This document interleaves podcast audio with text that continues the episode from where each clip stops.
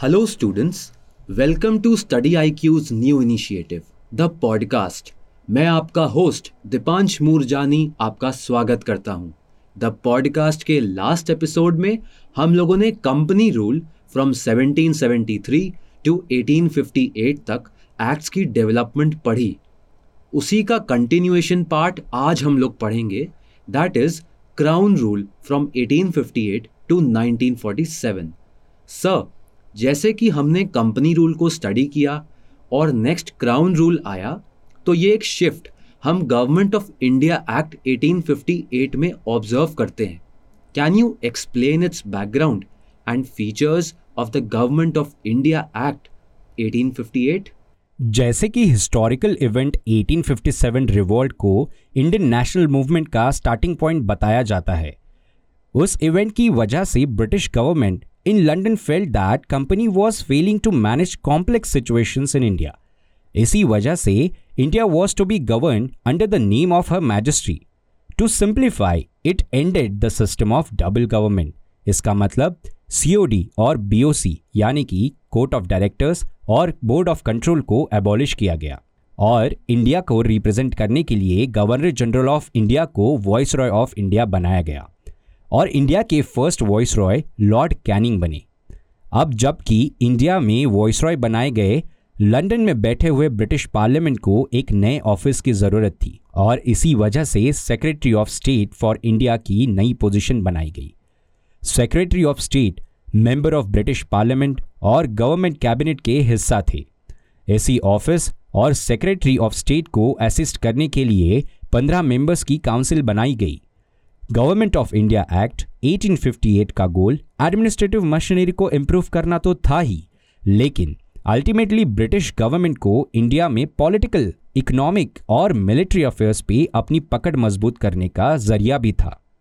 Sir, एक point पर आकर ब्रिटिश गवर्नमेंट को ये लगा कि इंडिया को अपनी कॉलोनी बनाए रखने में उन्हें इंडियंस के कोऑपरेशन की भी रिक्वायरमेंट होगी।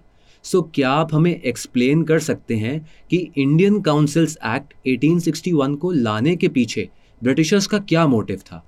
जो 1857 के रिवॉल्ट का थ्रेट था उसे कर्व करने के लिए इंडियंस का रिप्रेजेंटेशन बहुत ज़रूरी था। इस कॉन्टेक्स्ट में तीन एक्ट पास किए गए। 1861 के इंडियन काउंसिल एक्ट की शुरुआत इंडियंस के गवर्नमेंट ऑफ़िस में पार्टिसिपेशन से शुरू होती है। लोकल इंडियंस के कोऑपरेशन की इम्पोर्टेंस को समझते हुए वॉइसरॉय ने लोकल इंडियंस को नॉन ऑफिशियल मेंबर्स की तरह इंक्लूड किया। बट इंडियंस को इंक्लूड करने के लिए न्यू लेजिस्लेशंस की ज़रूरत थी।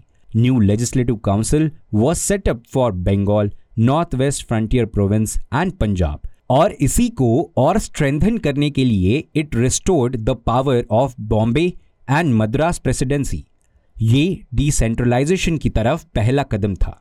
Administratively it also gave recognition to portfolio system in government जैसे कि आज के समय में portfolios like home ministry education ministry health ministry etcetera होते हैं, वैसे ही पोर्टफोलियो सिस्टम इंट्रोड्यूस कराया गया था।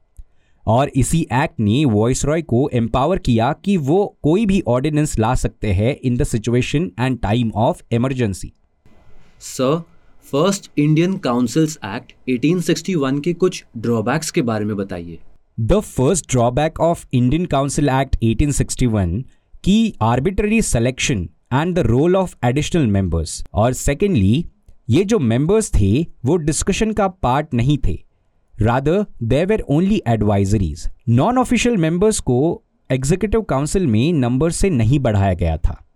इंडियन मेंबर्स किसी भी बिल को अपोज करने के लिए एलिजिबल नहीं थे और most of the bills single sitting में विदाउट डिस्कशन पास होने लगे। सर इंडियन नेशनल कांग्रेसमैन की जो बढ़ती डिमांड्स थी इसी डिमांड ने इंडियन काउंसिल्स एक्ट को किसी तरह शेप किया। What do you think Indian council act 1982 से पहले 1885 में जब इंडियन नेशनल कांग्रेस का फॉर्मेशन हुआ था तभी से it was the demand by the Congress for increasing the Indian representation in law making process therefore we can observe that the act of 1892 increase the number of non-official members in Central Legislative Council. In Central Legislative Council, non official members की संख्या minimum 10 maximum 16 कर दी गई। But इसी के साथ official members की majority maintain की गई। This act of 1892 also increased the functions of legislative councils जैसे कि मेंबर्स बजट के ऊपर डिबेट कर सकते थे, लेकिन they were not given powers to vote और to ask supplementary questions provincial levels पे गवर्नर जनरल को पूरी अथॉरिटी दी गई थी टू नॉमिनेट मेंबर्स और इसी का approval governor general secretary of state of India से लेते थे।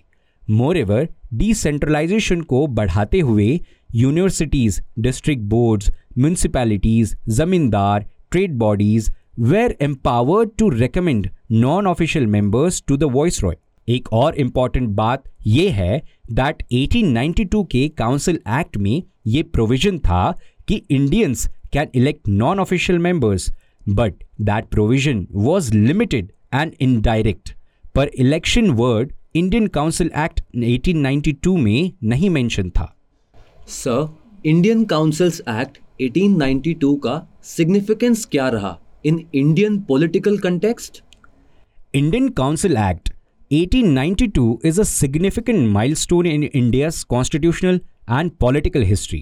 इसी एक्ट के बदौलत इंडियंस का लॉ मेकिंग प्रोसेस में एंगेजमेंट बढ़ा और India council act 1892 was the first step towards representative government in modern India.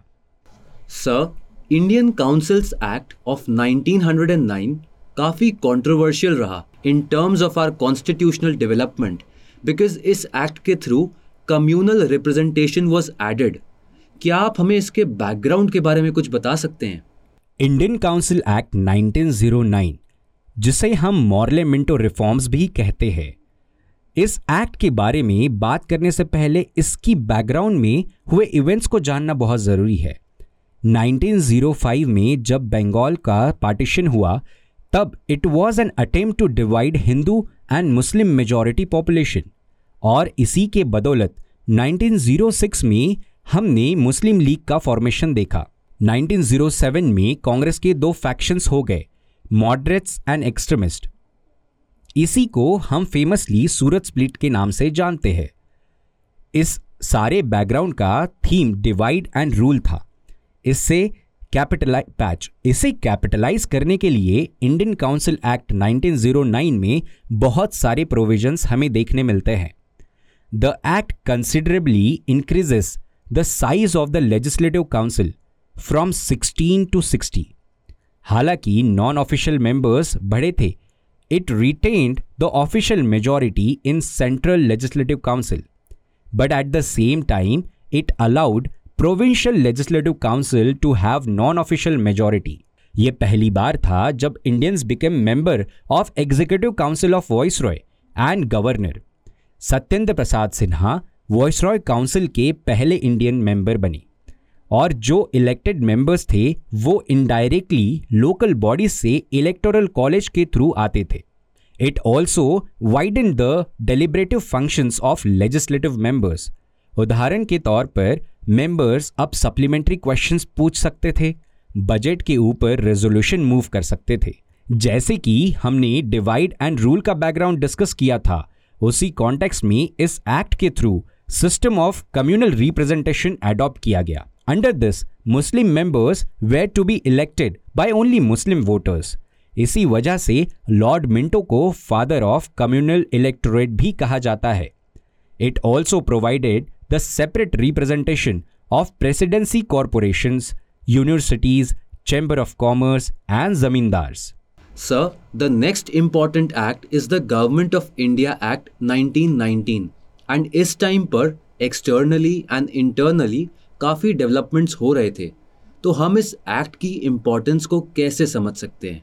Government of India act 1919 को मॉन्टेग्यू चेम्सफोर्ड रिफॉर्म्स भी कहा जाता है, और इसी एक्ट के प्रोविज़न को बेहतर समझने के लिए हमें 1907 से लेकर 1970 तक की इवेंट्स को समझना बहुत ज़रूरी होता है। 1907 से रिवोल्यूशनरी एक्टिविटीज़ देश के अलग अलग कॉर्नर्स जैसे पंजाब, बंगाल, महाराष्ट्र इत्यादि जगह होने लगे एंड ग्लोबल लेवल पर 1914 में फ़र्स्ट वर्ल्ड वॉर की शुरुआत हो चुकी थी एंड इसी के रिस्पॉन्स में होम रूल लीग मूवमेंट जो एनी बेसेंट एंड तिलक के द्वारा ट्रैक्शन गेन कर रहा था, और उसी दौरान 1916 में कांग्रेस के लखनऊ सेशन में एक्सट्रीमिस्ट और मॉडरेट्स दोबारा एक हो जाते हैं।